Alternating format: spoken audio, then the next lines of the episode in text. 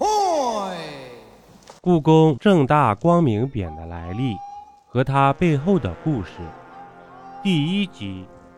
正大光明匾位于紫禁城内的第一座大殿乾清宫内，并悬挂于殿堂正中上方。关于这块匾额，它背后的故事有着诸多传奇的色彩。在每年的冬至日前后，这块正大光明匾会在正午时分大放光明，阳光从西到东，从左到右，包括匾额下方的五条金龙也被一同缓缓照到，并散发出灿烂的金色光芒。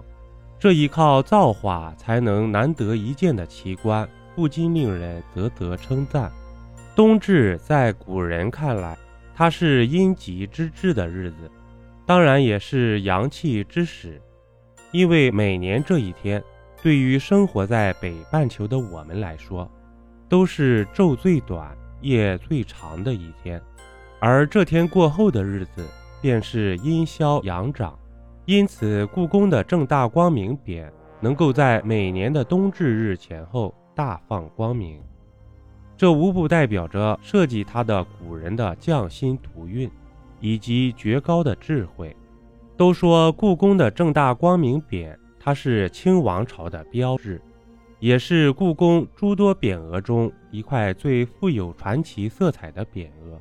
而它的传奇色彩，除了正大光明匾会于每年冬至日前后正午时分大放光明外，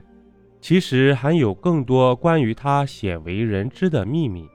故宫乾清宫正大光明匾的来历与颜色成因之谜。悬挂于乾清宫正上方的正大光明匾，其上字迹苍劲有力。他是清朝入关后，清朝的第三位皇帝，入住紫禁城的第一位皇帝顺治清世祖爱新觉罗福临御笔亲书。后来经过康熙皇帝临乐上时，将原迹保存于故宫御书房。到乾隆皇帝的时候，又经过乾隆皇帝摩榻悬挂于乾清宫。再后来到了嘉庆二年，乾清宫发生了一场火灾，原先乾隆皇帝摩榻的匾额也因此被烧毁。随后，嘉庆皇帝又将正大光明匾重新磨榻了一次，因此我们今天看到的悬挂在乾清宫正上方的正大光明匾，其实是出自嘉庆皇帝的磨踏版。关于正大光明匾的颜色，在今天，但凡看到它的人都会觉得它的背景色是金色，其实并不是这样的。它的原貌原本是一块墨拓的纸匾，属于白底色黑字迹，但随着岁月沧桑的侵染，前前后后三百年，使得这块匾额的底色逐步由白色变为我们今天看到的金色。故宫中乾清宫里悬挂的正大光明匾，在今天的人们看来威武壮观、大气恢宏。但它对于大清王朝的意义，绝对不止停留在观瞻上，而是有着非常不容忽视的两大历史意义。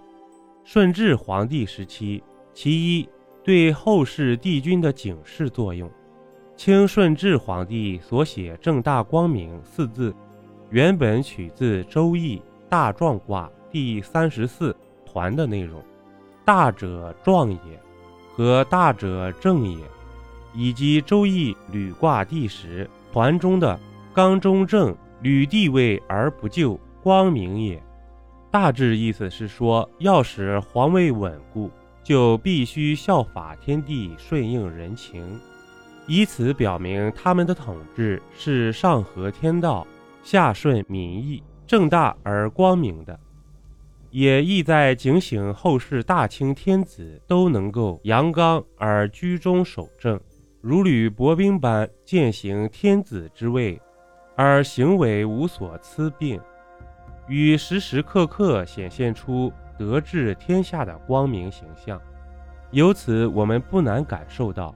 清顺治帝作为入主中原后第一位入住紫禁城的皇帝，对后世继承大统帝王的用心良苦。其二，秘密建储制度的确立。众所周知，古代皇室诸皇子之间对储位的争夺，所上演的一场场丝毫不计手足之情的残酷杀戮，是历代帝王丝毫无法避免和彻底解决的最大痛楚。在皇位由谁继承的问题上，不论是中国古代此前所设立的嫡长子继承制，或者立储以贤，亦或者立储以爱等，都不能很好避免皇室成员之间为此而上演的手足相残的皇室悲剧。清雍正皇帝在登上皇位之后，由于亲身经历过九子夺嫡事件的残酷，于是雍正皇帝在想。怎么才能让类似的事情以后永远不会再重演呢？主播新专辑《中国民间故事实录》已上线，点击左上角头像，搜索“中国民间故事实录”，欢迎您收听订阅。本集播讲完毕，点个关注，订阅一下哦，下集我们不见不散。